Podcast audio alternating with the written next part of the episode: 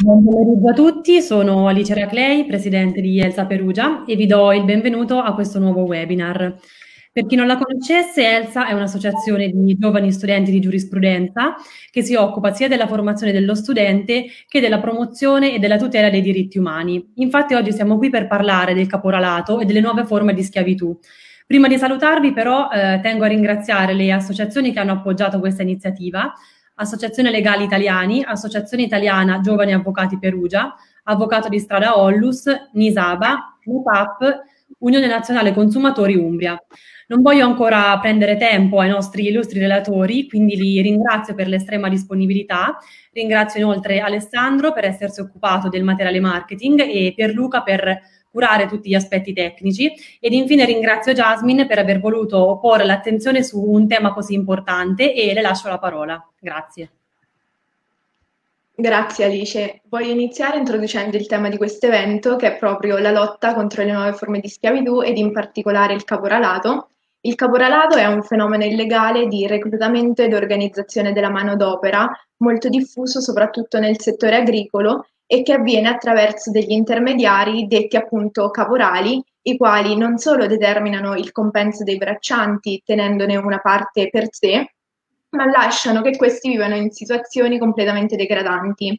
Passo ora ad introdurre gli ospiti di questa sera, eh, la dottoressa Maria Giovanna Brancati, dottoranda di ricerca presso l'Università degli Studi di Perugia, che si occupa di diritto penale del lavoro e che durante il suo intervento approfondirà l'evoluzione normativa della fattispecie della riduzione in schiavitù, grazie anche ad accenni giurisprudenziali. Il secondo relatore sarà l'avvocato Claudio De Martino, coordinatore della sezione di Foggia dell'Associazione Avvocato di Strada ed esperto in materia di diritto del lavoro, che illustrerà gli strumenti giuslavoristici per contrastare lo sfruttamento del lavoro nel mondo agricolo e le eventuali tutele disponibili. Infine abbiamo il dottor Ivan Sagné, presidente dell'associazione NoCap, testimone diretto degli, degli sfruttamenti, nonché pioniere nella lotta contro la riduzione in schiavitù, tanto da ottenere l'introduzione in Italia del reato di caporalato. Ringraziando ancora tutti per la disponibilità ed informandovi che potete scrivere le domande nei commenti sotto la diretta, passo la parola alla dottoressa Brancati. Grazie, eh, grazie a tutti e mh, mm, ringrazio Elsa per, per questo, uh, questa occasione di approfondimento e anche tutti i partners che hanno contribuito alla, alla realizzazione dell'evento. Particolarmente vorrei ringraziare eh, la, la, Presidente Alice Raclei per avermi coinvolto. Dunque, appunto, come, come, si diceva nell'introduzione, io cercherò di fare una, una panoramica generale eh, sulla, su quella che è stata un po' la storia che ha portato all'introduzione dell'articolo 603 eh, bis nel, nel, codice, nel nostro codice penale, cercando poi anche un attimino di delinearne l'ambito applicativo e, e se, rimane, se rimarrà del tempo, poi nelle battute finali vorrei fare un cenno appunto um, a quelle che sono le cosiddette nuove schiavitù, al concetto di moderna schiavitù per cercare di capire e orientarci meglio in questo, in questo panorama tutto nuovo. E, um, quindi non, non, perdo altro tempo e comincio insomma con, con l'intervento. Dunque, il, um, il caporalato, come eh, vi, vi, si diceva nell'introduzione, è in realtà un fenomeno, uh, un fenomeno antico. Il termine caporalato, eh, pensate, si, si affaccia al, al vocabolario socio-giuridico intorno all'inizio del Novecento, come vocabolo, come appunto diceva la, la dottoressa prima, atto a indicare una modalità informale di reclutamento della manodopera e, e lo ritroviamo oh, una delle prime attestazioni nelle, nelle risaie vercellesi, una pratica si dice fino a quel momento tollerata ma divenuta sempre più intollerabile. Io ho, mi sono imbattuta in un articolo della stampa del 2 marzo 1906, il giornale La Stampa, in cui la cronaca novarese del, del tempo inneggiava all'abolizione dei mediatori strozzini del caporalato e di molti espedienti immorali quindi 1906. E in verità, eh, diciamo, nonostante appunto le prime attestazioni risalgano all'inizio del Novecento, la pratica in sé, il fenomeno in sé, ha eh, delle radici storiche ben più profonde, come, come forse potrà dirci meglio anche l'avvocato De Martino, perché affonda le sue radici in, una, mm, in un fenomeno uh, che eh, prende le mosse dalla fornitura di manodopera prelavoristica di epoca ottocentesca, quindi prima dell'introduzione del, del, del, dominio del diritto del lavoro su queste pratiche. E, eppure, nonostante questo, diciamo, nonostante questa, uh, questa, tradizione risalente, per lungo tempo sembrerebbe che eh, il, l'ordinamento italiano uh, avesse, um, diciamo così, il caporalato fosse sconosciuto all'ordinamento italiano uh, quale vero e proprio sistema produttivo, economico-produttivo di carattere, diciamo così, criminale. In altre parole, era, uh, non esisteva, uh, diciamo così, un, un reato che potesse incriminare il, i fenomeni di caporalato. Non è che naturalmente il fenomeno, il fenomeno in sé non esistesse, piuttosto semplicemente eh, il dato che, che, emergeva è che eh, i fenomeni eh, che, che, facevano capo al, al, all'intermediazione illecita ehm, evidentemente, secondo il, il legislatore del tempo, Uh, non esprimevano un disvalore penalisticamente inteso uh, rilevante a sé, eh, tanto da mh, poter essere, eh, richiedere l'intervento di una fattispecie autonoma e da non poter essere diversamente gestito con le eh, con le ipotesi delittuose già mh, presenti nel nostro ordinamento. Per cui eh, diciamo eh, la, la, fattispecie di cui l'articolo 603 bis viene introdotta per la prima volta nel, nel nostro codice penale nel 2011.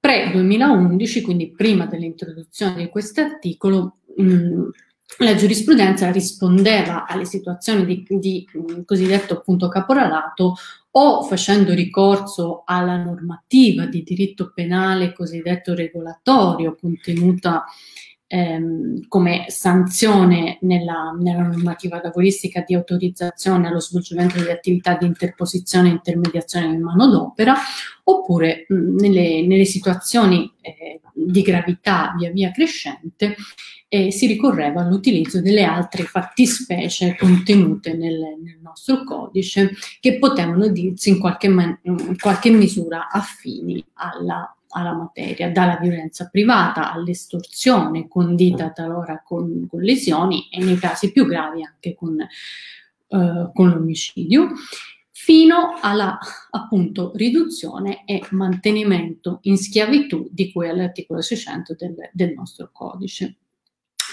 Cos'è successo poi? Uh, a un certo punto, uh, nel 2011, ci si è resi conto eh, dell'esistenza di quello che in dottrina è stato definito un, un vuoto di tutela.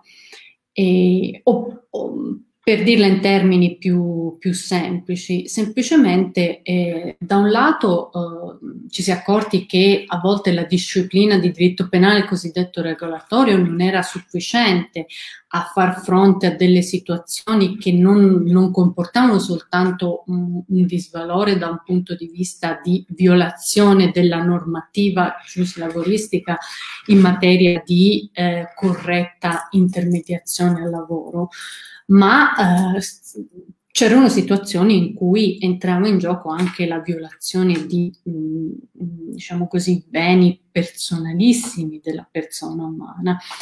E d'altra parte, a volte eh, il ricorso alle altre fattispecie che abbiamo menzionato non era sempre così, non era sempre così agevole, soprattutto se parliamo del diritto di, di riduzione in schiavitù, eh, perché in effetti quello è un delitto che richiede una, dei requisiti di fattispecie molto forti e mh, vorrei dire in realtà è anche un bene da un certo punto di vista che sia così.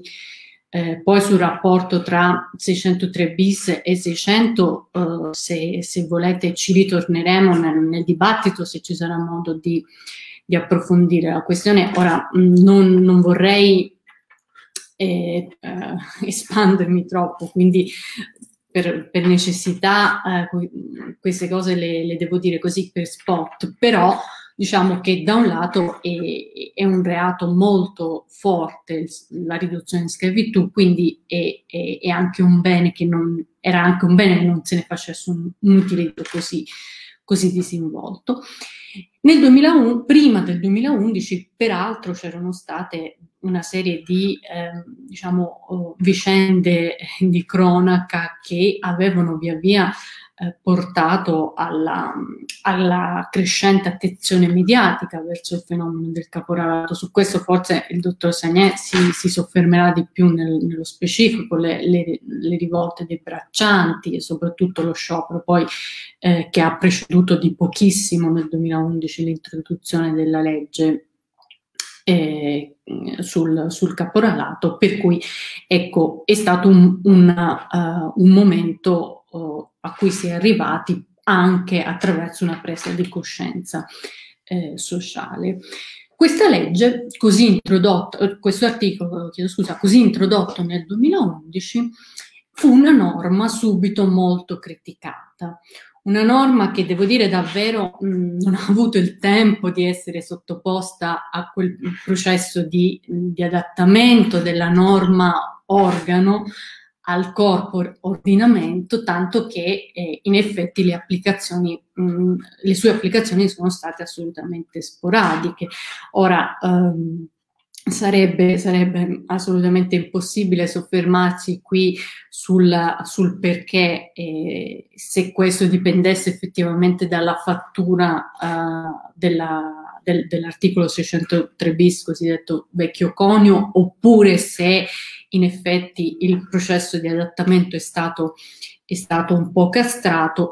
Eh, il dato che rimane è che però eh, stante appunto la crescente urgenza nella, nella necessità di far fronte alla, alla, tutela contro questo fenomeno e da un lato la difficoltà appunto di applicazione di, di, di quell'articolo, il legislatore mh, recependo un po' quelle che erano state le critiche provenienti da, dalla, dalla, dottrina, direi quasi unanime, rispetto all'articolo 603 bis, eh, qualche anno dopo, pochissimi anni dopo, nel 2016, interviene con, una, eh, con un intervento di, mh, di, riforma veramente dirompente, con la legge 199 del 2016 eh, che peraltro contiene una serie di, eh, come dire, di innovazioni che non hanno soltanto carattere penalistico, perché si interviene, eh, e, e, ora mh, lo, lo, dirò subito, oh, sulla struttura del, dell'articolo 603 bis, ma si inseriscono anche tutta una serie di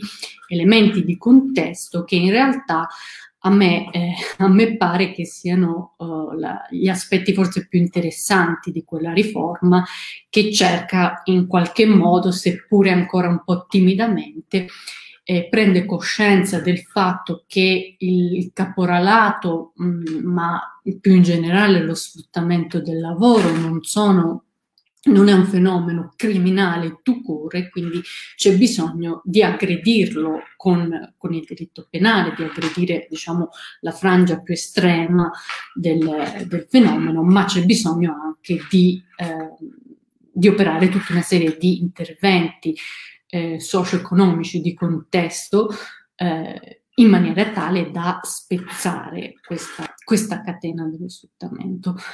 Mm, dal punto di vista penalistico, i, gli, gli, interventi della, della, legge 199 non sono pochi neanche, neanche, sotto questo profilo, per cui non, anche qui non, non è possibile soffermarsi analiticamente su, su, ogni, su, ogni, aspetto che richiederebbe una trattazione a sé, però eh, diciamo io ho, ho, ho, selezionato due elementi che a me sembrano eh, assolutamente eh, significativi da portare un po' all'attenzione ehm, insomma, del, del, del, pubblico che ci ascolta.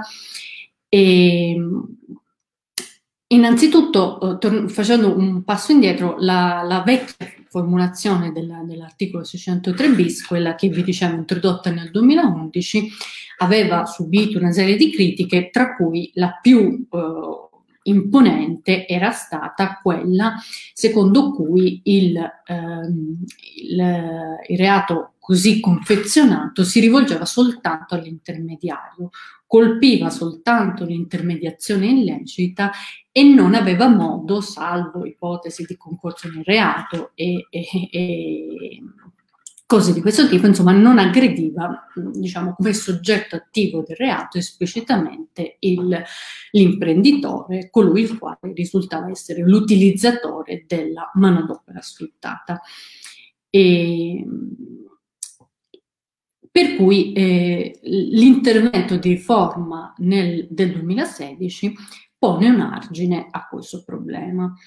Pone un argine a questo problema, ma io eh, vi, dire, vi, dirò di più, nel senso che eh, la riforma non sia limitata a introdurre eh, il, l'imprenditore o diciamo così l'utilizzatore della manodopera sfruttata nell'alveo dei soggetti attivi eh, del reato di intermediazione illecita, perché di fatto se noi andiamo a guardare la, l'odierna addizione all'articolo 603 bis, noi vediamo che è stato eh, praticamente inserito all'interno del, dell'articolo che è stato anch'esso poi modificato in alcuni passaggi, eh, un'altra autonoma fattispecie di reato che punisce lo sfruttamento del lavoro.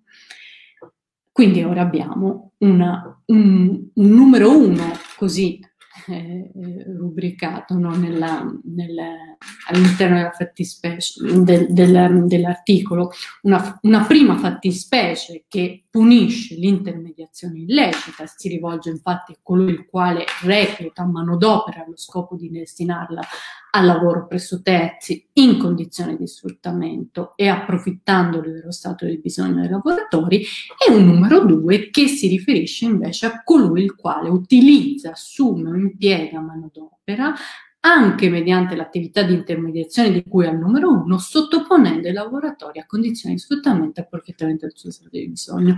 Quindi questo inciso, anche mediante l'attività di intermediazione di cui al numero uno, ci dice che lo sfruttamento può darsi, può aversi anche indipendentemente dal, eh, dal caporalato, dall'intermediazione illecita. E questo naturalmente ha, apre eh, e, e, come dire, è eh, lo scoperchiare un vaso di Pandora perché apre a, a, a censure, ehm, a diciamo, la, la, la, a questo punto il potenziale applicativo di questa norma parrebbe essere, come pure è stato denunciato da, da, da alcune parti, parrebbe essere di, assolutamente dirompente, assolutamente eh, incontrollabile e parrebbe aggredire interi settori economici produttivi.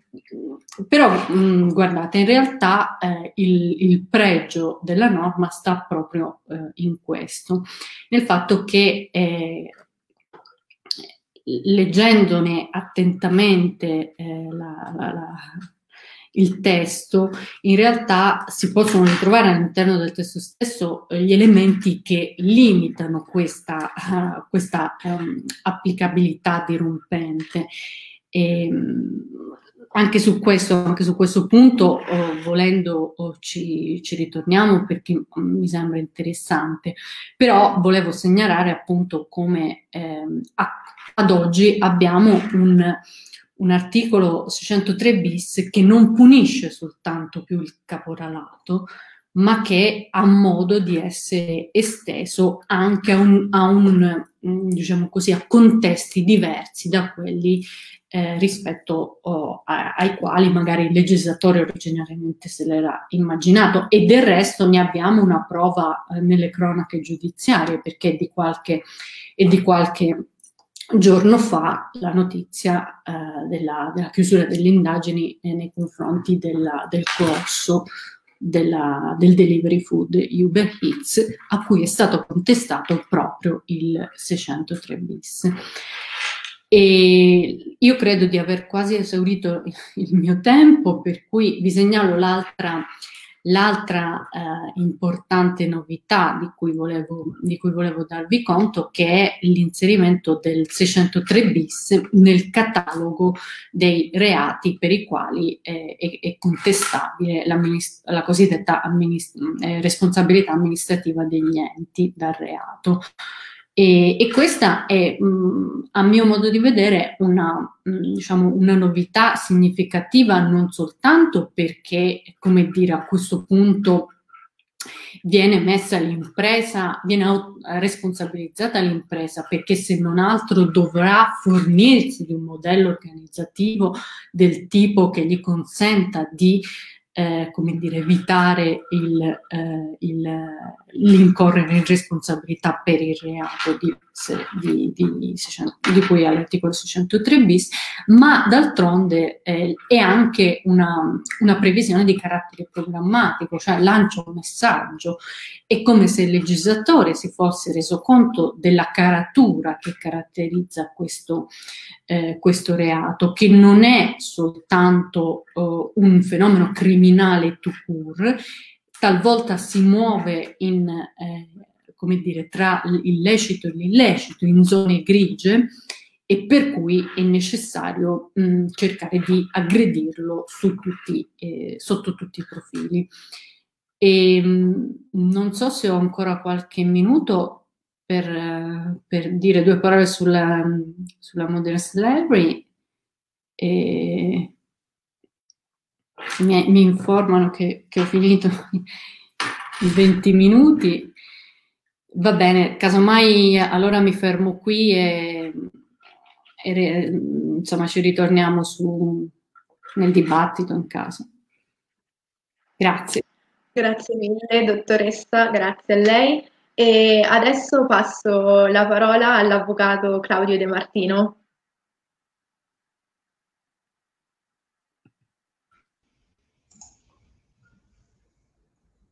Beh, anzitutto grazie di avermi coinvolto, eh, grazie a Elsa Perugia, eh, grazie ai colleghi per eh, questo pomeriggio così interessante. Eh, io proverò a darvi un po' una mm, prospettiva, diciamo, bottom up, cioè partendo un po' dalla esperienza pratica concreta dello sportello di avvocato di Strada Foggia che coordino da un po' di anni eh, per fare poi qualche considerazione invece un po' più scientifica eh, sulla legge 199 eh, sulla rete del lavoro agricolo di qualità. Eh, lo sportello di lavoro di Strada Foggia, eh, che assiste gratuitamente senza fissa dimora emigranti che eh, non possono usufruire del gratuito patrocinio a spese dello Stato, incontra al 90% della propria utenza migranti, migranti stagionali, ehm, che sono nella nostra provincia per prestare attività lavorative in agricoltura. Eh, per questo diciamo, nostra, il nostro focus quotidiano e in particolare nel periodo estivo è eh, sul tema del bracciantato del, dei lavoratori agricoli migranti, eh, i quali molto spesso nella nostra provincia, ma ecco un fenomeno è diffuso ahimè, a macchia di leopardo in numerosi eh, siti italiani vivono in uh, accampamenti di fortuna, una sorta di uh, baraccopoli e eh, prestano attività lavorativa o in maniera non regolarizzata, cosiddetto lavoro nero, o uh, sempre più spesso in realtà, soprattutto negli ultimi anni, in una sorta di lavoro grigio, quindi presso un'attività lavorativa in realtà continuativamente alle dipendenze del proprio datore di lavoro, ma il riconoscimento ai fini contributivi ed assicurativi di queste giornate di lavoro agricolo prestate è assai limitato. Ehm, l'esperienza dello sportello di lavoro di strada di questi anni mi ha insegnato che eh, il grosso vulnus della tutela dei lavoratori in agricoltura, soprattutto migranti, è una, un vulnus di natura processuale. Perché ehm, chi intende, il lavoratore che intende far valere dal versante lavoristico, questa volta e non penalistico, i propri diritti, quindi eh, in quanto è andato incontro a una situazione di sfruttamento lavorativo, deve intentare un giudizio per il riconoscimento del rapporto di lavoro subordinato che sconta le lentezze e le problematicità di un ordinario giudizio uh, del rito del lavoro, che dalle mie parti, in questo caso, dovendosi espletare attività istruttoria, non dura meno di due o tre anni, solo in primo grado, senza contare l'eventuale appello e la Cassazione. Eh, non c'è dubbio dunque che a fronte di una eh, situazione di problematicità eh, del lavoro agricolo dei migranti, che peraltro eh, costituisce, ehm, vi dico, ormai un tema su cui persino le organizzazioni dei produttori eh, convengono che in qualche modo vada eh, risolto eh, trovata una soluzione, perché il marchio di infamia sul pomodoro di capitanata danneggia in primis i datori di lavoro eh, che rispettano le regole, eh, sconta poi appunto questa difficoltà nell'accesso alle tutele perché la tutela processuale, la tutela processuale ordinaria è insufficiente a reprimere un fenomeno in cui l'esigenza di giustizia si manifesta nell'attualità.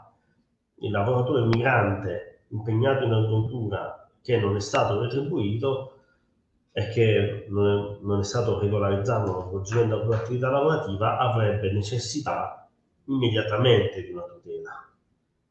E eh, se non lo può fare, molto probabilmente rinuncia ad adire il giudice per il riconoscimento dei propri diritti, perché si tratta di eh, lavoratori che non sono stanziali sul territorio, o meglio, solo in misura parziale sono stanziali sul territorio, ma molto spesso ruotano nei diversi luoghi di raccolta delle, dei prodotti agricoli, per cui se in un primo periodo estivo sono in provincia di Foggia, poi, poi sono impegnati nella raccolta degli agrumi in Sicilia, in Calabria, e poi ancora vanno a Saluzzo eh, in Piemonte per, eh, la coltivazione del Barolo o in eh, provincia di Latina, eccetera. Come ha affrontato il legislatore della 199 la tematica eh, dal punto di vista non penalistico? Eh, la 199, eh, se mi, se mi concessa la, uh, accezione un po' forte e un gran bel dei sogni nella parte eh, non penalistica. Eh, perché il legislatore ha fondamentalmente incentrato la propria eh, prospettiva nella prospettiva della repressione penale. Una repressione penale che è certamente utile, anzi doverosa, che eh, con riferimento al mio territorio di provenienza sta peraltro avendo alcuni eh, effetti pratici. Ci sono alcune aziende di cui alcune anche abbastanza rilevanti che sono oggetto di inchiesta da parte della Procura della Repubblica che ha portato addirittura al controllo giudiziario di queste aziende con uh, procedimento per l'ottenimento dei permessi di soggiorno dei lavoratori agricoli. Ma la prospettiva penale, penalistica non basta, non può essere sufficiente.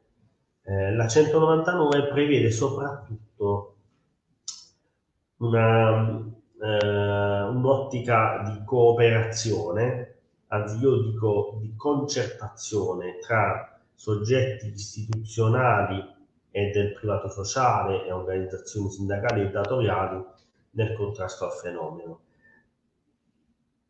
Questa, questa parte è rimasta sostanzialmente inattuata perché le cabine di regia della rete del lavoro agricolo, eh, le, sezioni, pardon, le sezioni territoriali della eh, rete del lavoro agricolo in realtà eh, non sono mai state istituite.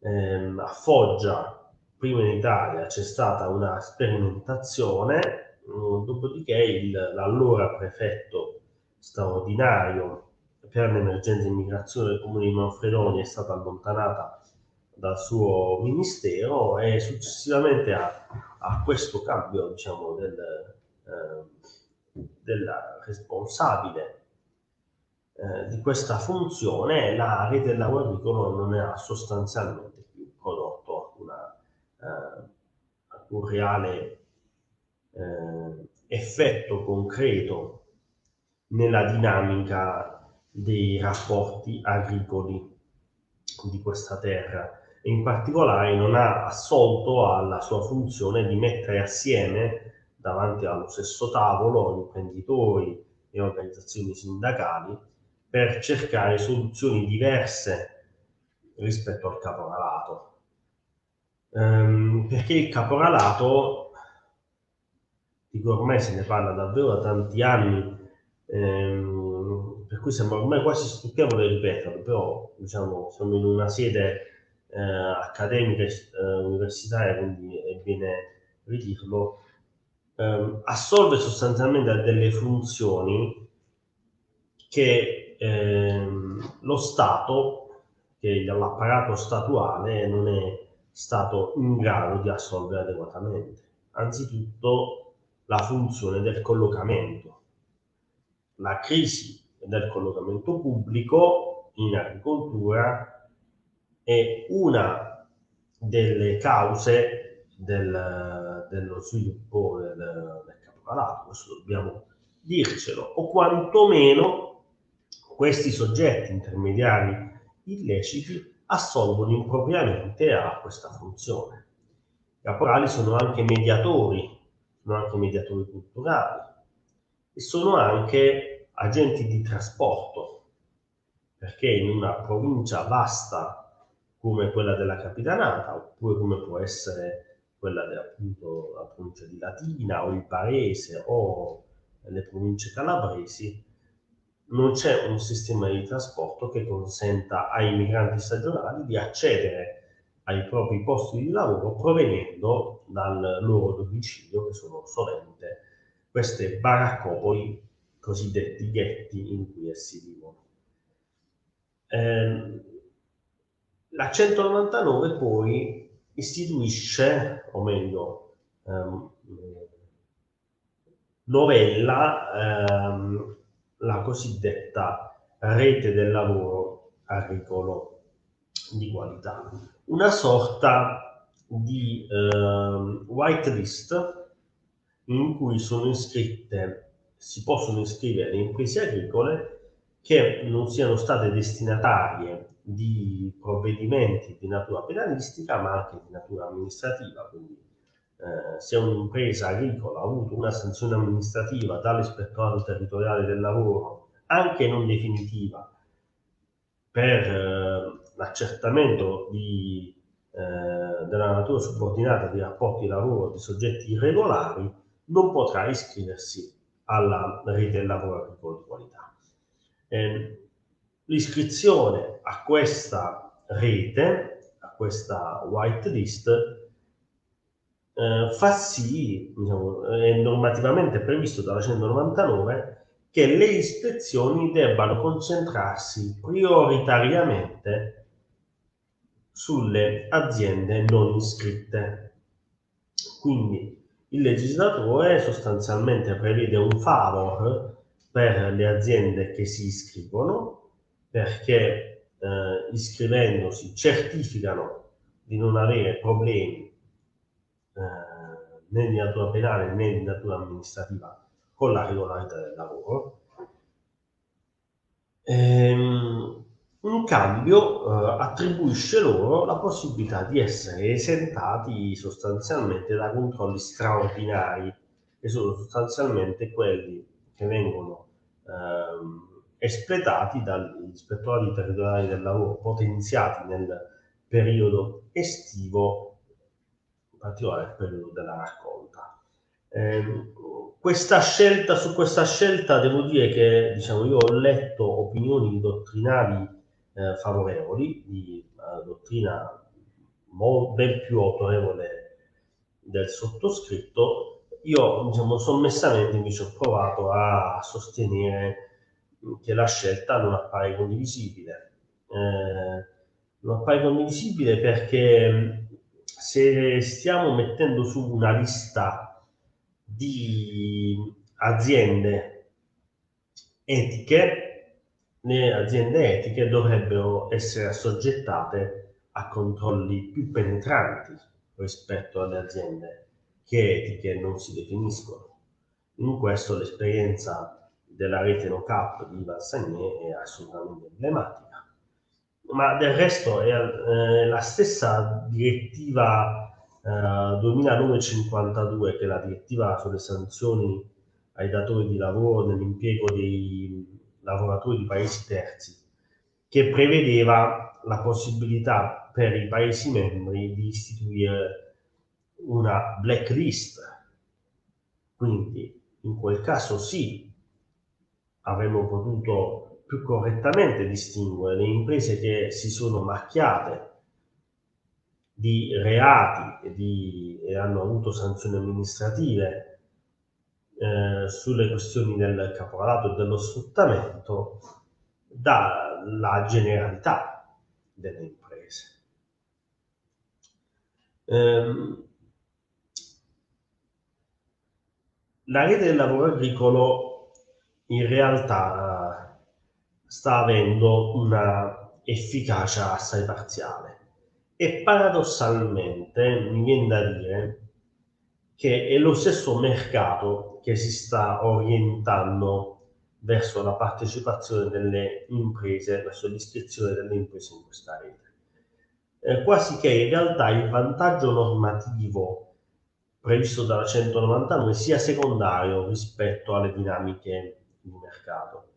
Mi vado a, a spiegare. Eh, io ho fatto un calcolo, diciamo, relativamente al mio, al mio territorio su 22.917 imprese agricole nel mio territorio sono iscritte ad oggi nella rete del lavoro agricolo di qualità 225 imprese. Chiaramente un numero risibile, stiamo parlando appunto di 200 su 22.000 imprese.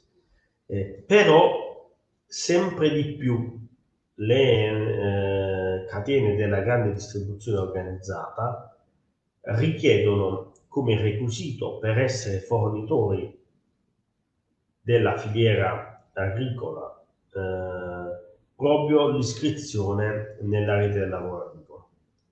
Sicché paradossalmente è appunto è il mercato stesso che si sta orientando verso eh, la richiesta dell'iscrizione nella rete. Questo perché oggettivamente negli ultimi anni, anche grazie ad una pressione mediatica che si è sviluppata attorno a questi temi, grazie all'azione di soggetti sindacali, di soggetti del terzo settore, qui abbiamo Ivan che è assolutamente uno dei maggiori protagonisti di questo movimento, di questo fenomeno, eh, c'è stata una grossa attenzione nei confronti dello sfruttamento del lavoro in agricoltura. uno sfruttamento, e vado a chiudere il mio intervento perché vedo che sto ultimando il mio tempo, va di pari passo molto spesso eh, con un altro fenomeno, il fenomeno del lavoro fittizio in agricoltura.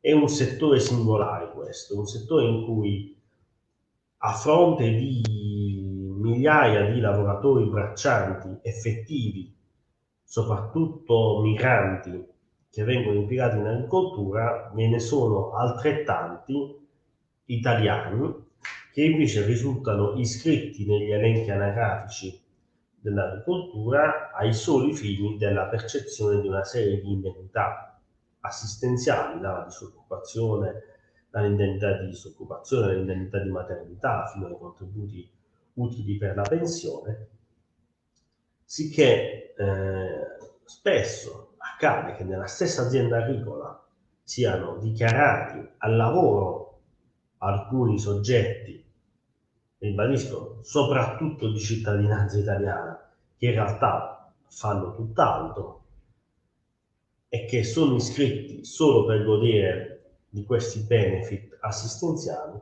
mentre materialmente sul campo, è il caso di dire, sono impegnati i braccianti stranieri che poi vivono in condizioni degradanti nei ghetti delle nostre province. Io per il momento la finisco qui, naturalmente sono a disposizione eh, successivamente del dibattito. Grazie mille, Avvocato. Eh, adesso passo la parola al dottor Sagnier. Ok, innanzitutto Grazie per l'invito, grazie all'associazione Elsa Perugia e sono contento di ritrovare il mio amico Claudio De Martino che conosco molto bene, l'unico suo difetto è che è tifoso del Foggia Calcio praticamente. e, allora, io oggi parlerò uh, delle proposte, della proposta No Cap perché mi sottofermo alla proposta? Perché eh, si è parlato tanto di protesta, si è raccontato mh, mm, il fenomeno in questi anni e, mh, mm, senza uh, sviluppare una vera proposta che potesse sradicare eh, definitivamente il fenomeno del caporalato. E quindi dopo anni di lavoro, di denuncia, eh, ho analizzato il fenomeno eh, nelle sue diverse faccettature per cercare di capire quale fosse lo strumento che potesse dare un colpo definitivo al, fenomeno dello sfruttamento in agricoltura. E sono giunto a una soluzione, a una risposta che è quella di, eh, diciamo, la chiamo la risposta no cap. No cap cos'è? Oltre a essere, diciamo, che significa no caporalato, è una rete che interviene su tutta la filiera agroalimentare.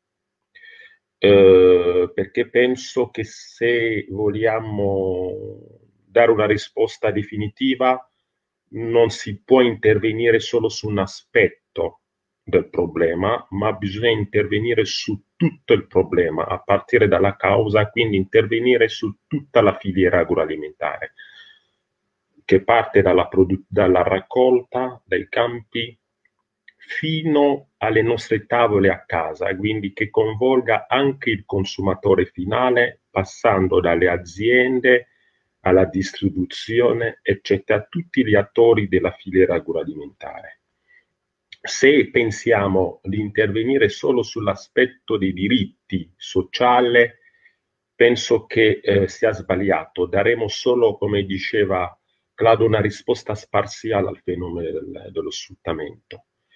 Quindi bisogna intervenire su tutti gli aspetti che sono sostanzialmente tre. Cioè bisogna intervenire su una sorta di sostenibilità, diciamo portare alla sostenibilità sociale, aggiungere a quella la sostenibilità ambientale, che è un tema molto importante, e poi alla sostenibilità economica. Questi sono i tre elementi su cui bisogna lavorare. E quindi gli strumenti che sono stati adottati in questi anni, per carità, sono stati importanti, hanno per, permesso di fare un passo in avanti, però come possiamo immaginare, oggi siamo ancora qui per eh, raccontare un fenomeno. Vuol dire che quegli strumenti non sono, diciamo, non vorrei dire adeguati, adeguati al, non sono una risposta adeguata, ma eh, possiamo dire che danno solo delle risposte parziali al fenomeno. Mi riferisco per esempio alla legge 199 che è stato citato, l'articolo 603 eh, gli strumenti repressivi, anche quelli preventivi della rete del lavoro agricolo di qualità, le politiche attive del lavoro inesistente per la, per, tra l'altro, comunque sono tutti strumenti che non hanno portato a un grande risultato. Noi pensiamo che eh, è giunto il momento di, studi- di studiare un fen- uno strumento, di mettere a disposizione uno strumento più efficace. E lo stiamo facendo come associazione NoCap e quello che ho detto quella di intervenire su tutta la filiera. Noi abbiamo creato in questi ultimi anni una grande alleanza, una grande alleanza tra i diversi, diversi attori della filiera agroalimentare Abbiamo messo insieme soggetti che fino a ieri non si parlavano, abbiamo messo insieme i lavoratori, le aziende agricole, la distribuzione e i consumatori.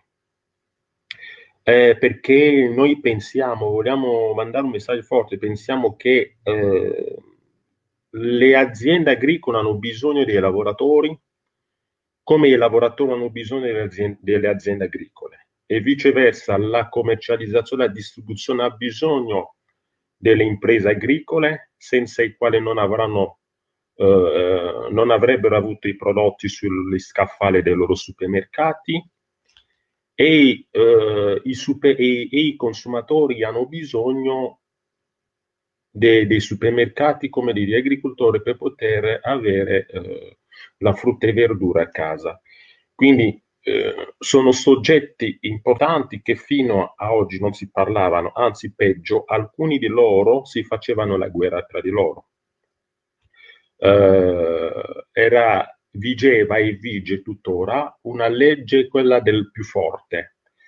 Eh, abbiamo un sistema piramidale in agricoltura che parte dall'alto, dal vertice, che è occupato in questo caso dalle multinazionali dalla grande distribuzione organizzata, che con un meccanismo di impostazione dei prezzi dei prodotti, eh, il latte dei pastori sardi che costa sempre di meno, 60 centi, 60, 70, centim, 70 centesimi al litro e quindi non consente ai, ai pastori di vivere la loro attività, è lo stesso meccanismo per quanto riguarda gli ortaggi, il pomodoro oggi a 9 centesimi al chilo le arance di Rosarno della piana di Gioiatore Sero a 6 centesimi per la prossima stagione, quei prezzi derisori non consentono agli agricoltori di poter vivere la loro attività e quindi loro, essendo schiacciati dal più forte, quindi dalla grande distribuzione, riversano sull'anello più debole, quindi in questo caso sui braccianti tutte le distorsioni provocate dalla, dalla GDO. E quindi vigeva una sorta di legge del più forte e a pagare il prezzo di tutto questo sono sempre stati i braccianti. Allora, quindi la rete NoCap è una rete quindi, che ha deciso di creare questa alleanza tra i vari soggetti per fargli capire che è dell'interesse di ciascuno di loro di, di entrare in sinergia e in collaborazione per cercare di promuovere un modello agricolo diverso da quello attuale. E lo stiamo facendo e eh, stiamo riuscendo. Eh, siamo all'inizio, noi siamo partiti l'anno scorso e tutti diciamo, i passi compiuti dalla nostra associazione fino ad oggi, a 12 mesi, ci fa capire che siamo nella direzione giusta e se ci impegniamo un po' di più se eh, venissimo aiutati diciamo, da tutti, avremo finalmente un quadro qua, eh, chiaro sulla, sulla, proposta finale. E, ehm, mh, prendendo quindi, entrando nel merito di quello che facciamo, noi abbiamo quindi, eh, siamo partiti da cosa? Siamo partiti da chi ha questo potere eh, che è la GDO e siamo andati a vedere alcuni operatori della distribuzione organizzata e eh, alcuni di loro molto sensibili, riconoscendo le loro responsabilità, ci hanno aperto le porte e abbiamo avviato una discussione.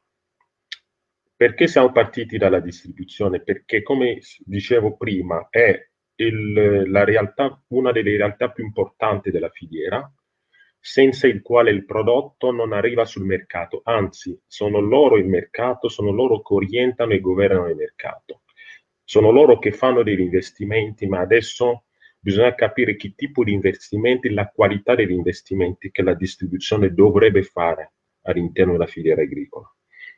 Quindi siamo eh, partiti da loro, abbiamo intercettato un soggetto, un operatore della distribuzione con il quale abbiamo fatto il primo progetto pilota per capire se fosse possibile e eh, questo operatore della distribuzione che tra l'altro è un gruppo pugliese che opera nel sud d'Italia, ha, ci ha elencato una, una lista eh, di prodotti che volevano comprare e siamo partiti dal punto fondamentale della discussione che era quella del prezzo del prodotto.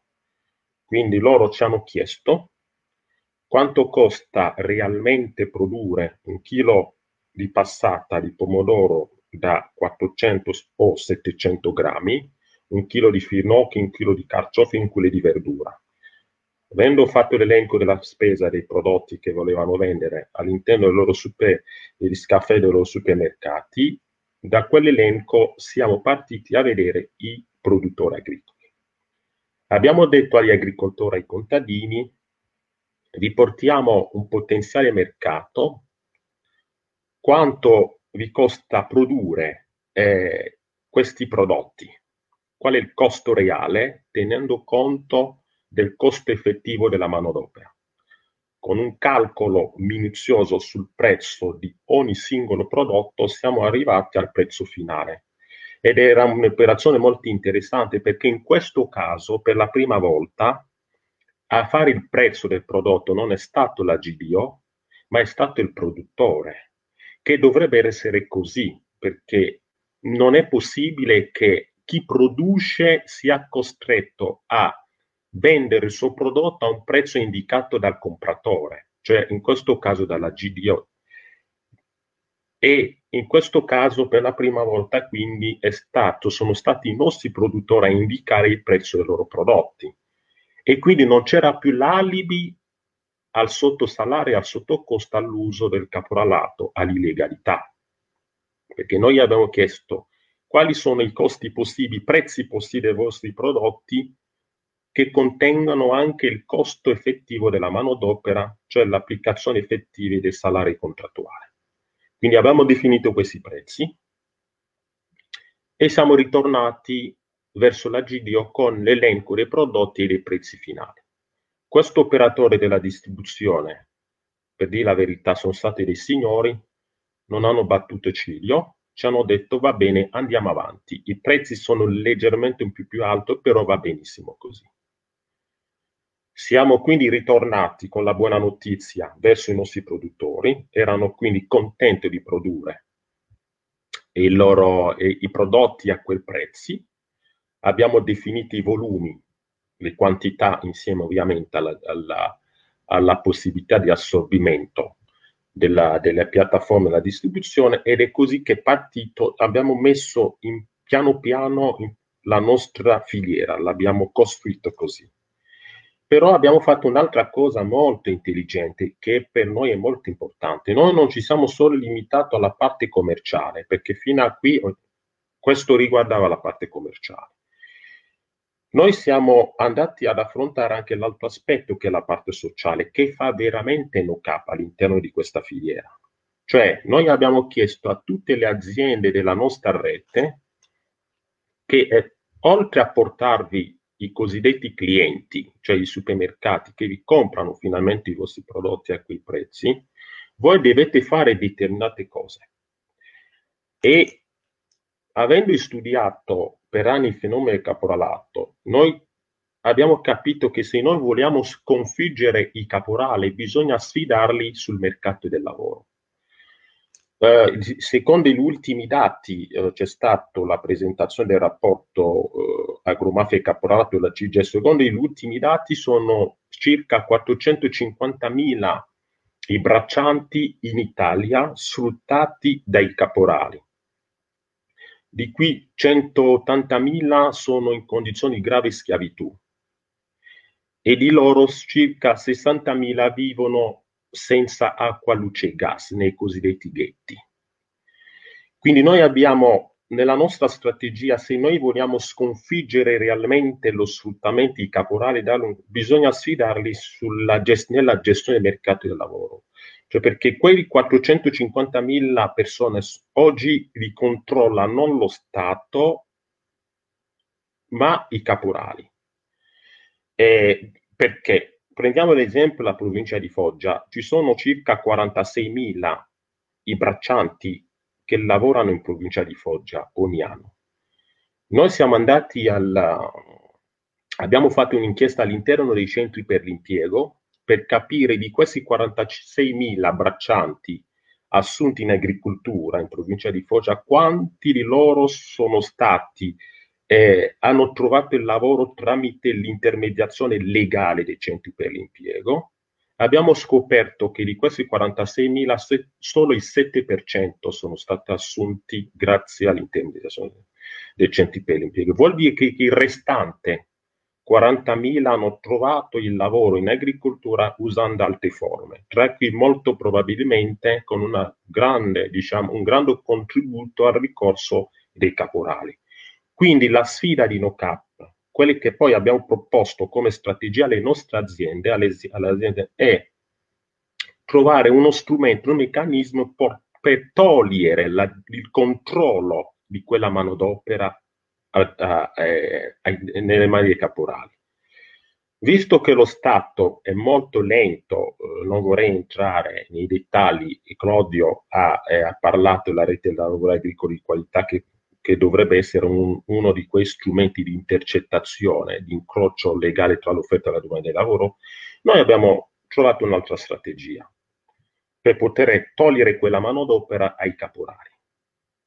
Noi andiamo con i nostri operatori, la rete NoCap, all'interno per esempio dei ghetti e la, la selezione della manodopera avviene grazie ai nostri uh, attivisti all'interno dei vari ghetti d'Italia. Ci sono circa 80 zone critiche in Italia, aree critiche che, dove, che vedono la presenza dei ghetti. Noi andiamo là, prendiamo la manodopera, ovviamente non fa piacere ai caporali quando ci vedono andare all'interno di questi ghetti, e li prendiamo.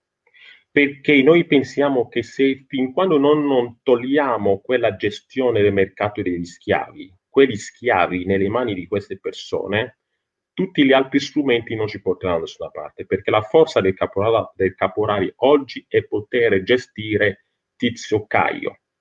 Quindi se gli togli questo, quel tizio e Caio nelle loro mani, nel loro controllo e gli dai la possibilità di avere un'altra vita, tu sconfiggi il caporalato. È la gestione delle risorse umane, in qualche modo.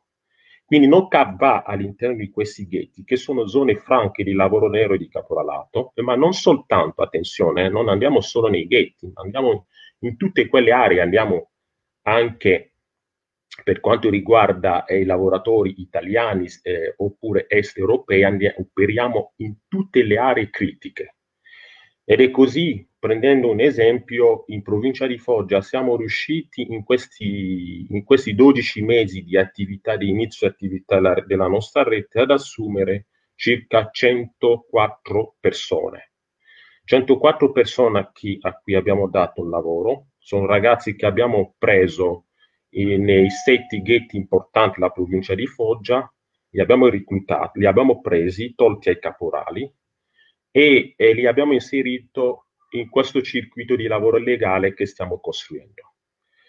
Eh, le abbiamo dato, ovviamente, togliendo le persone all'interno dei ghetti, per prendere l'esempio dei ghetti, dei lavoratori extracomunitari, bisogna trovare un alloggio, perché per noi è una sconfitta prenderli e eh, farli lavorare in modo regolare, però la sera farli ritornare a vivere all'interno dei ghetti. Quindi bisognava trovare degli alloggi. E è quello che fa la rete no cap. Noi passiamo il tempo e non è semplice a trovare gli alloggi a questo 180.000 persone in Italia che vivono senza alloggi, braccianti. Le abbiamo fatto nei tre territori d'Italia dove operiamo, Puglia, Basilicata e Sicilia, grazie al concorso, all'aiuto di diversi, diverse realtà che ci sostengono in questo percorso, che credono alla nostra moralità. Mi riferisco per esempio alla Chiesa, che ci ha dato delle abitazioni in Basilicata, per esempio, e non solo, per poter ospitare i ragazzi che venivano dai ghetti. Dopo l'ospitalità, NoCap eh, mette a disposizione un altro tassello importante che è quella del trasporto. Noi abbiamo creato una rete di trasporto, stiamo costruendo una rete di trasporto molto importante perché, come diceva Claudio, il caporalato si basa anche su questo perché sono quei, quegli strumenti che, consento, che consentono al caporale di spostare manodopera, masse di lavoratori dalle campagne, dai ghetti verso i luoghi di lavoro. Quindi NeoCap collega le sue strutture abitative eh, alla, ai, ai, campi di lavoro, ai luoghi di lavoro. Anche qui non è facile avere dei mezzi di trasporto e parla un'associazione che prende nessun finanziamento pubblico. Sono, tutte, eh, sono tutti strumenti che riusciamo ad ottenere grazie all'aiuto, grazie alle raccolta alla raccolta fondi, le raccolte fondi che riusciamo a fare online, eccetera. E abbiamo diversi mezzi di trasporto che trasportano in questo momento circa 450 persone verso i, campi. I campi. Quindi accoglienza, trasporto e poi le aziende con, li, con le aziende della nostra rete che applicano i contratti. Noi portiamo i nostri attivisti insieme ai datori di lavoro accompagniamo eh, i datori lavoratori a fare le visite mediche, quindi visite mediche, sicurezza su, nei luoghi di lavoro, accoglienza, trasporto da una parte. Quindi questa è la parte sociale. Per, prendervi alcuni, per darvi alcuni dati, da oggi sono circa 450 i ragazzi tolti alla schiavitù, tolti ai ghetti, alla marginalizzazione sociale e a cui abbiamo dato dignità alloggiativa, di trasporto e di lavoro. Poi, per quanto riguarda il versante eh, produttivo commerciale, abbiamo dato la possibilità a una trentina di imprese agricole eh, italiane eh, di poter finalmente eh, operare, portare la loro, la loro attività senza più avere il fuoco al collo da parte di questi giganti della distribuzione, perché li abbiamo messo a disposizione dei gruppi della distribuzione responsabile e sensibile. In questo momento lavoriamo con due operatori della, distribuzione organizzata che consente a queste 30 aziende agricole di reclutare questi 450 ragazzi. L'obiettivo e tutto questo ci consente anche eh, di sviluppare un indotto che riguarda diverse altre attività. Per esempio, abbiamo regolarizzato le nostre aziende, hanno regolarizzato usando la cosiddetta legge Belanova sulla sanatoria circa 55 ragazzi che erano in Italia da 12-15 anni senza permesso di soggiorno, senza codice fiscale. E le aziende nostre hanno potuto regolarizzare questi, queste persone. E, e quindi questo, questo è NoCap. Noi, noi abbiamo un, un, obiettivo molto ambizioso, è quello di moltiplicare questi numeri, questi 450 persone, per mille nei prossimi anni, per arrivare a controllare la totalità dei lavoratori che operano oggi nel mercato del lavoro. È chiaro che per portare avanti questa operazione per rendere, diciamo, per dare successo a questa nostra operazione che, ripeto, è in questo momento l'unica, l'unica, non lo dico per presunzione, è l'unica intervento su tutta la filiera agroalimentare, perché qui non abbiamo bisogno di azioni repressive perché tutto è perfetto, non c'è bisogno di impegnare risorse dello Stato, Uh, abbiamo bisogno di un altro elemento, di un altro attore di questa filiera che è il consumatore finale.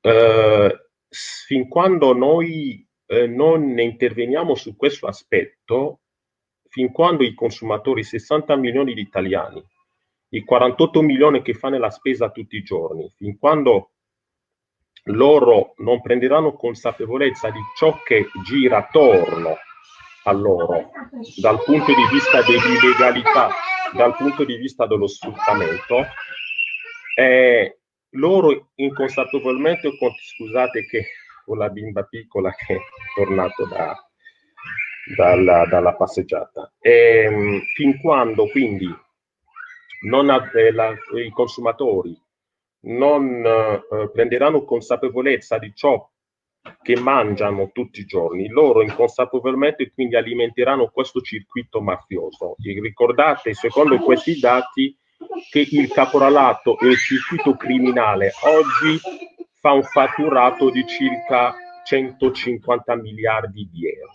Enorme, enorme. Quindi sono 150 miliardi di euro di fatturato di soldi dei consumatori che vanno a finire in quel circuito illegale se noi orientassimo questi fondi verso un'agricoltura eh, etica, virtuosa, non avremmo questi problemi oggi.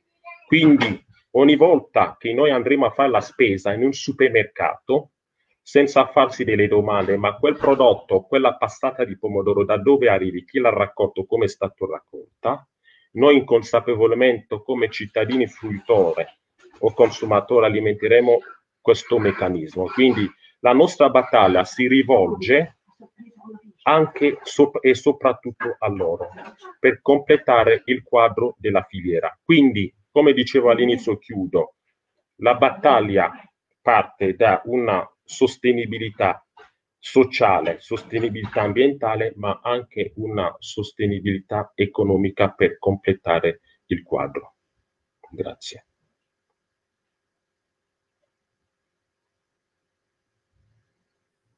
Grazie mille. Um, adesso, uh, se ci sono delle domande, uh, inizierei pure a rispondere. Ok. Eh, domanda per la dottoressa Brancati che ha accennato alla modern slavery e eh, vorrei sapere se potesse approfondire questa tematica. Allora, um, il, il termine modern slavery poi è, è, un termine che nasce naturalmente in ambiente anglosassone e ehm, diciamo anche la, gli studiosi di, di, di, penna inglese si sono molto uh, affaticati nel, nel, cercare di definire che, che, cosa sia la moderna schiavitù.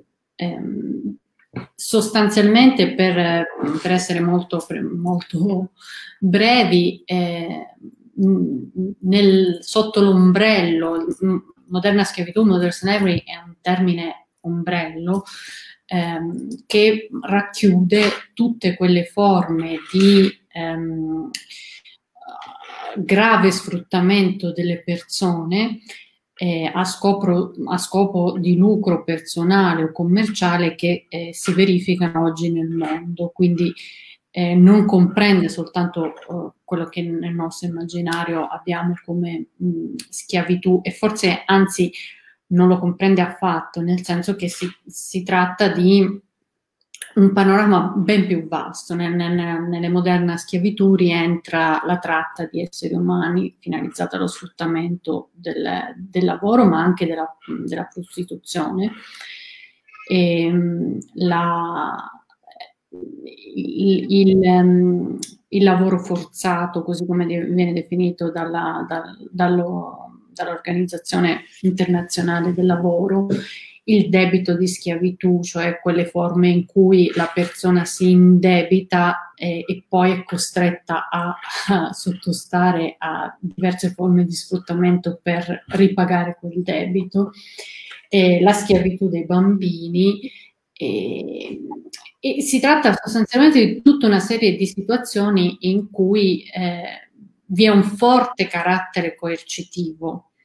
Ed è questo forse che in qualche misura mh, diciamo, pone de- dei dubbi rispetto alla mh, possibilità di inserire, non dico il caporalato come fenomeno, ma l'articolo 603 bis eh, del nostro codice penale nella, nella dizione moderna schiavitù, perché in effetti ehm, salvo l'ipotesi, come dire, aggravata che prevede la violenza o minaccia, in effetti eh, non vi è un profilo coercitivo nel, strettamente inteso nel 603 bis, però eh, voglio dire, in realtà questa è, è, è proprio la forza del, del, dell'articolo 603 bis perché d'altra parte il nostro ordinamento già conosceva eh, fattispecie repressive de, della, della, schiavitù, della tratta di esseri umani.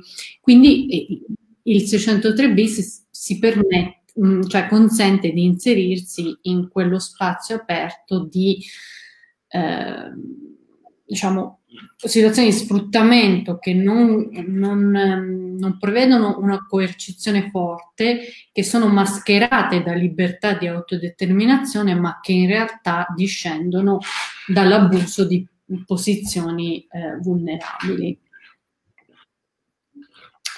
Non so se c'era, c'era altro. Grazie mille. Uh, adesso abbiamo una domanda per l'avvocato De Martino e chiedono perché è così difficile mettere in discussione la posizione dominante della GDO sull'intera filiera, proposte di legge per limitare l'eventuale strapotere, per esempio contro le aste a doppio ribasso.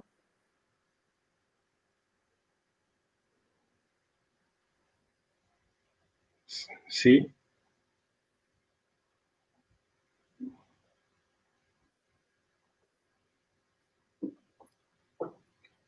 Pronto? Non la sentiamo, avvocato? Lei ci sente? Mi sentite? Ora sì? Mi sentite? Sì, sì. Ok. Sì? Va bene. No, dicevo, anzitutto ringrazio Antonio che saluto, buon Antonio Fortarezza, peraltro anche lui un esperto di questi temi. Ehm, esiste eh, ed è in discussione, eh, credo alla Camera, una proposta per limitare lo strapotere delle della GDO, in particolare per il divieto delle aste a doppio ribasso. Uh, spiego diciamo, per i più profani di cosa stiamo parlando.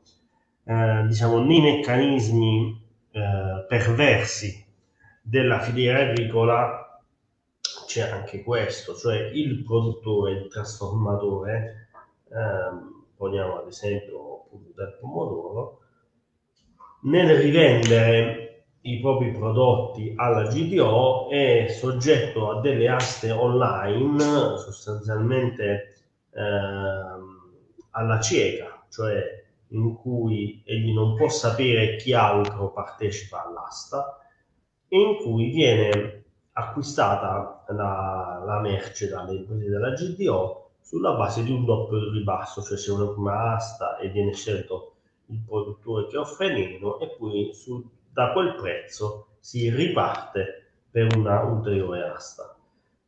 Eh, questa pratica naturalmente riduce tantissimo i margini eh, di guadagno per i produttori e naturalmente il, lo sfruttamento dei produttori si riversa inevitabilmente anche sullo sfruttamento poi dei, dei lavoratori eh, perché diciamo ehm, è tutta schiacciata la filiera sugli anelli più deboli che sono naturalmente gli agricoltori e i braccianti.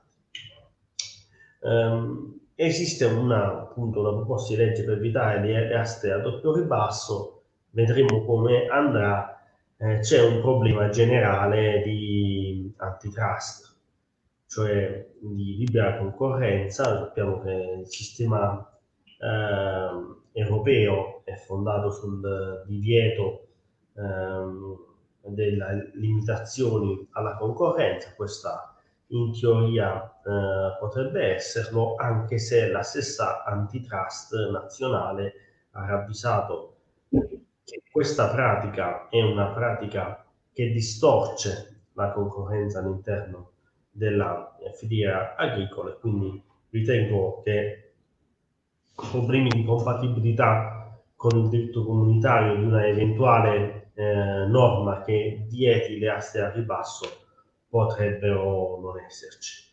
Naturalmente ci sono resistenze, questo è chiaro perché eh, imprese della grande distribuzione, in particolare eh, quelle che eh, diciamo del, del, giro di discount, eh, sono particolarmente contrarie a una riforma di questo genere. Posso? Sì, sì, prego. Allora, sì, anch'io saluto Antonio Fortaressa, eh, non, che è stato uno dei primi a occuparsi dei temi della filiera quando non era ancora, diciamo, alla moda parlare di filiera agroalimentare. Lui è stato i primi che eh, a fare uno studio, una indagine che andasse oltre la figura del caporale. Quindi eh, quando Antonio iniziava a, di, a denunciare distorsione della GDO e del mercato, diciamo, dei generali, nessuno ne parlava. E, allora, lui ha fatto una bella domanda. Io per completare ris- la risposta di Antonio, di, di, di Claudio, direi questa, eh, Antonio. Il, la, la, grande distribuzione software e potere che gestisce oggi il 75% del mercato nel mondo. Cioè, eh, noi abbiamo che la distribuzione oggi, senza la distribuzione, la grande distribuzione organizzata, avremo, per prendere l'esempio italiano, 30 milioni di italiani che non saprebbero dove andare a fare la spesa. Avremo che il, eh, l'80% dei, degli agricoltori non saprebbero oggi dove vendere i loro prodotti quindi la forza della distribuzione oggi è quella. Ed è per questo che si permette di fare tutto quello che fa oggi, perché eh, non le, sa che non c'è un'alternativa alla GDO in questo momento. E, attenzione, le aste a doppio ribasso sono una delle tante pratiche sleali portate avanti dalla GDO ci sono anche altre pratiche peggiori delle asta a doppio ribasso. Le asta a doppio ribasso sono portate avanti da, da una, una, parte delle catene della GDO, ma la più grande pratica sleale, e non l'abbiamo detto, è la, è la questione del sottocosto, è la guerra dei prezzi. Tutte queste catene si fanno concorrenza tra di loro per vendere, per offrire il prodotto al consumatore finale al, al più basso prezzo possibile, la guerra dei prezzi, che è una delle più becere e brutte pratiche sleali che c'è. Poi non parliamo della scontistica, degli sconti a Natale, degli sconti a Ferragosto, non parliamo dell'altra pratica che spesso non si parla, è quella dei bilanci, di, portare, di rendere positivi i bilanci delle, della GDO. Quando la GDO al, al fine anno fa un bilancio e vede che è in perdita, per renderlo positivo, quel bilancio ricorre alle aziende agricole e ai loro fornitori che versano una percentuale del loro capitale per rendere il bilancio positivo e di questo non si parla, sono tante pratiche sleali.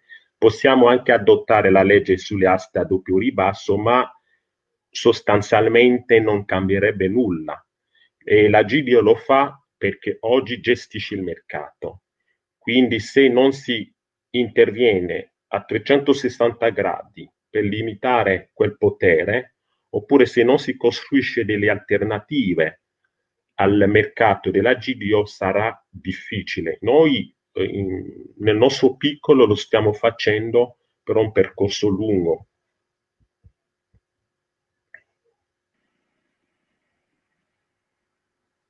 Sì, ho finito. Grazie mille. Vedo la dottoressa Brancati che sta parlando, ma il microfono spento. E, volevo aggiungere soltanto una cosa che, fra l'altro, credo che un po' risponda anche a qualcuna delle, delle altre domande che, che ho visto. E il discorso della, della, di agire sulla grande distribuzione organizzata è senza dubbio, come dire, eh, sacrosanto e legittimo, vietando ad esempio le aste a doppio ribasso che, come diceva il, il dottor Sagnè, in realtà sono soltanto una delle pratiche, delle pratiche scorrette, sleali. Però, ecco, a me pare che questo, um, diciamo così, questo um, questa idea di eh, agire sulla grande distribuzione organizzata, sul sistema, pur sempre con dei divieti, ehm, è come dire um, un altro modo di utilizzare lo strumento repressivo, che non è il diritto penale, ma è una, una repressione in senso lato. Mi spiego, secondo me il, il, vero problema, mi rendo conto che questo apre a, a discussioni ben più ampie, però eh, fondamentalmente il, il, problema dello sfruttamento del lavoro nasce dalla dissociazione che abbiamo nel nostro ordinamento concettuale che, che ci ha portato diciamo che una serie di interventi legislativi ci hanno portato a questo, naturalmente la nostra Costituzione non, non lo diceva, tra eh, chi lavora e chi consuma, tra soggetto lavoratore e soggetto consumatore. In un certo senso la grande distribuzione organizzata, come sottolineava Sagnè, offre un servizio, nel senso che eh, una grande fetta di popolazione non, ha, non, saprebbe dove andare a fare la spesa e probabilmente non potrebbe permettersi un diverso tipo di, eh, di spesa.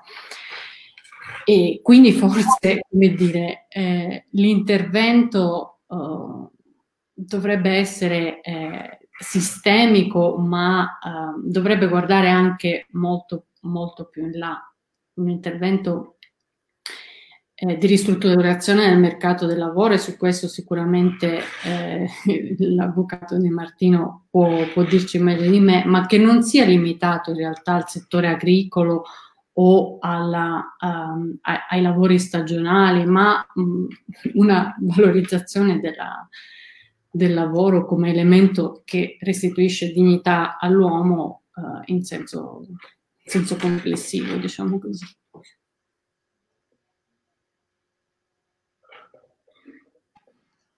Grazie mille. Um, se ci sono altre domande, ok. Eh, nei supermercati del centro Italia si possono trovare prodotti no cap, altrimenti è possibile ad acquistarli online e oltre ad una spesa responsabile e consapevole, come è possibile aiutare la rete no cap per il dottor Sagné?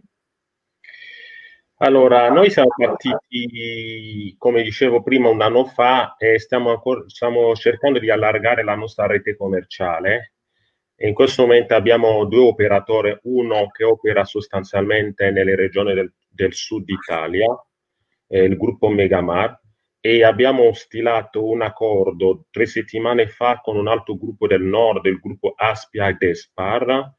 E nei prossimi giorni definiremo un paniere, una strategia per poter rifornire le regioni dove sono presenti nel centro-nord Italia e quindi a breve troverete sul nostro sito www.noca.it eh, l'elenco dei supermercati e dei luoghi dove poter trovare i prodotti NoCap nelle prossime settimane. Eh, per sostenere la rete NoCap eh, si può sostenere in vari modi, potete andare sul nostro sito e, e fare una donazione. Ricordo che siamo non profit, noi non prendiamo nessun tipo di finanziamenti pubblici, stiamo portando, andando avanti dal basso con il sostegno della, della popolazione, delle persone che ci donano e ci aiutano eh, sia nei servizi, in beni materiali. E, e quindi eh, noi pensiamo che, come diceva la dottoressa, che questa battaglia si vincerà trovando un collegamento diretto tra il consumatore finale e il produttore. È un po' quello che cerchiamo di fare, cioè portare la nostra spesa direttamente alle persone. Le acquisti, l'altra domanda, ecco, sulle acquisti online per il momento non abbiamo ancora sviluppato una piattaforma online di acquisto, lo stiamo facendo e sarà diciamo un'altra sfida su cui noi ci concentreremo perché è molto importante la filiera corta e la consegna diretta, il, il circolo qui, eh, diciamo il circolo a chilometro zero della, della commercializzazione. Grazie mille. Eh, una domanda sempre per il dottor Sagné. Eh, l'attuale normativa sull'immigrazione, decreto flussi incluso, è coerente con le necessità del settore agroalimentare? Quale potrebbe essere una forma regolatoria differente? Eh, guardate, ehm, non è proprio così, cioè mm, i flussi, rispo- i flussi dei lavoratori stagionali, in particolare che arrivano nel nostro territorio eh, non vanno diciamo, a rispondere alle necessità eh, del settore agricolo, diciamo non sono la chiave, perché eh, se noi andiamo a vedere non ha, spesso non abbiamo bisogno di flussi, anche perché noi abbiamo già una manodopera in loco sul territorio che, che può rispondere alle, alle esigenze in termini di numeri eh, in termini di fabbisogno di lavoratori in agricoltura. Eh, ricordo che eh, abbiamo circa mezzo milione di persone, 200.000 sono stati regolarizzati eh, grazie alla cosiddetta legge Belanova, abbiamo tanti altri che sono ancora sul nostro territorio, che non hanno i documenti, che purtroppo vanno a alimentare il mercato illegale che si crea non solo in agricoltura ma anche in altri settori. Quindi la questione dei flussi dà solo una risposta parziale al problema del fabbisogno e al problema della legalità nel settore agroalimentare. Bisogna rivedere la legge sull'immigrazione e la sua interessa a partire dalla Bossi-Fini per cercare di eh, dare una risposta eh, concreta da questo punto di vista, dal punto di vista della cittadinanza. Grazie mille. Eh, domanda per la dottoressa Brancati. Ad oggi quante condanne passate in giudicato ci sono state per caporalato e quanti procedimenti in corso ci sono?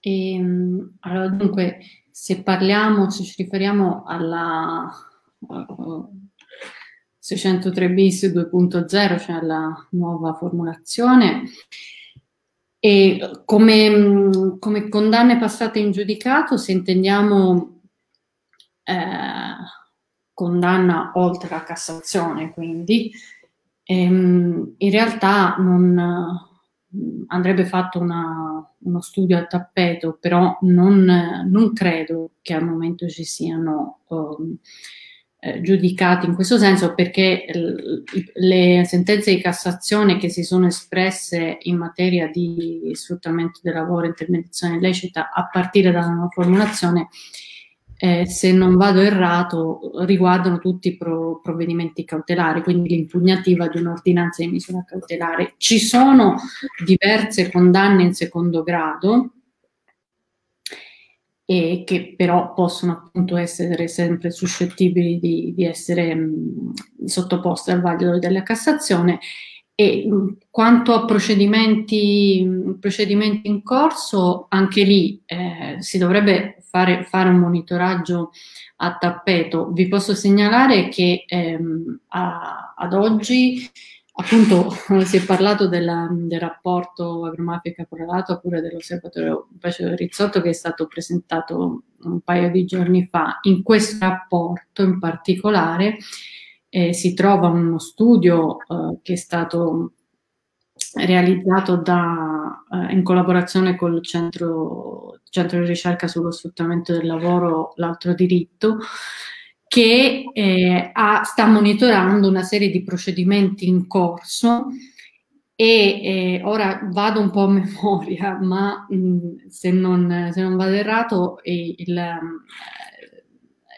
i, i, procedimenti su cui si è concentrato lo studio sono 81, quindi comunque una, una, bella, una bella, cifra e ci sono fra questi almeno la metà uh, coinvolgono anche eh, diciamo, l'emanazione di, di misure cautelari o personali o reali. E, però ecco appunto rispetto alla, alla vecchia formulazione è, è tutto, un altro, tutto, un altro, mondo, per cui mh, questo ci dice sì che forse la sensibilità aumentata, che qualcosa si sta muovendo. Eh, vorrei anche dire che mh, rispetto al, dal punto di vista penalistico, eh, rispetto al reale mh, potenziale applicativo di questa norma, è necessario che eh, sia, come dire, eh, alimentata anche una cultura giudiziaria, perché è un articolo che, che deve essere maneggiato con cura e che, eh, come dicevo prima, mh, presenta esso stesso eh, cioè, mh, i, i, caratteri per, eh, per, per essere uno, un vero strumento di contrasto eh, però è necessario che eh, la sensibilità, diciamo così, de, degli organi giudicanti eh, sia stimolata mh, verso questo tipo di fenomeni. Devo dire che in realtà eh, sono positiva su questo, nel senso che comunque anche le ordinanze, di, cioè le, le, le, le sentenze di Cassazione che comunque si pronunciano sulle ordinanze cautelari sembrano aver, eh, che stanno, come dire, muove, si muovono nella, nella giusta prospettiva di interpretazione della norma, quindi qualcosa, insomma, si, si muove. Sto parlando. Sto parlando. Grazie mille. Um, non so se ci sono altre domande. Eh, sì. Ehm, per il dottor Sagnier, cosa può fare la comunità per disincentivare queste attività illecite? Parliamo di comunità, eh, non so, di, allora, per quanto riguarda lo Stato, eh, bisogna intervenire per quanto riguarda l'Italia sul mercato del lavoro, l'abbiamo detto. Eh, il caporalato oggi è sostanzialmente una sorta di centro per l'impiego ambulant mobile, che i datori di lavoro oggi, eh, quando hanno bisogno di manodopera, quindi non si, eh, non si avvalgono più degli strumenti preposti, ma eh, si avvalgono dei caporali. E quindi una riforma dei centri per l'impiego è, è, è importante in questa, in questa, fase perché non funzionano. Uh, poi sono, bisogna potenziare le attività ispettive, anche qui i controlli sono scarsi, eh, c'è un progetto, ci sono vari progetti in atto, il progetto, il progetto con legalità, Supreme, che lavorano anche in quella direzione, ma io penso che serve una vera riforma dell'ispettorato del lavoro nel nostro paese ed è quello che potrebbe, sono le due misure che potrebbe fare lo, eh, il nostro governo per ora. Per quanto riguarda il resto, io penso che i cittadini, come abbiamo detto, la consapevolezza del cittadino consumatore su questo potrebbe fare la differenza perché siamo di fronte a un fenomeno economico che è legato a un modello di sviluppo, a un modello eh, economico insostenibile, ultraliberistico che crea delle distorsioni sul mercato e incentra il potere su chi ce l'ha, cioè sull'agilio. Quindi questa battaglia che si basa sul consumo sfrenato può vedere nel cons- cittadino consumatore l'elemento che può fare una vera differenza a sostegno dei produttori e dei lavoratori.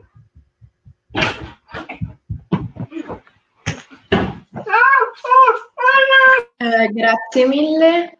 Penso che siano finite le domande, quindi ringrazio tutti i relatori, la dottoressa Maria Giovanna Brancati, l'avvocato Claudio De Martini, il dottor Ivan Sagnier e passo in ultimo la parola ad Alice per dei saluti. Ringrazio anche io a nome di tutta Elsa Perugia i nostri relatori per averci fornito i giusti strumenti per informarci e capire al meglio questo fenomeno.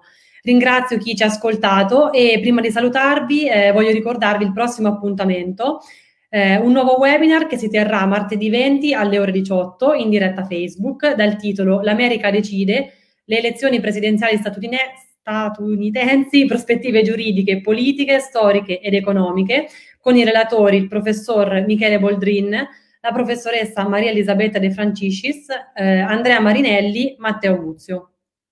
Grazie e alla prossima.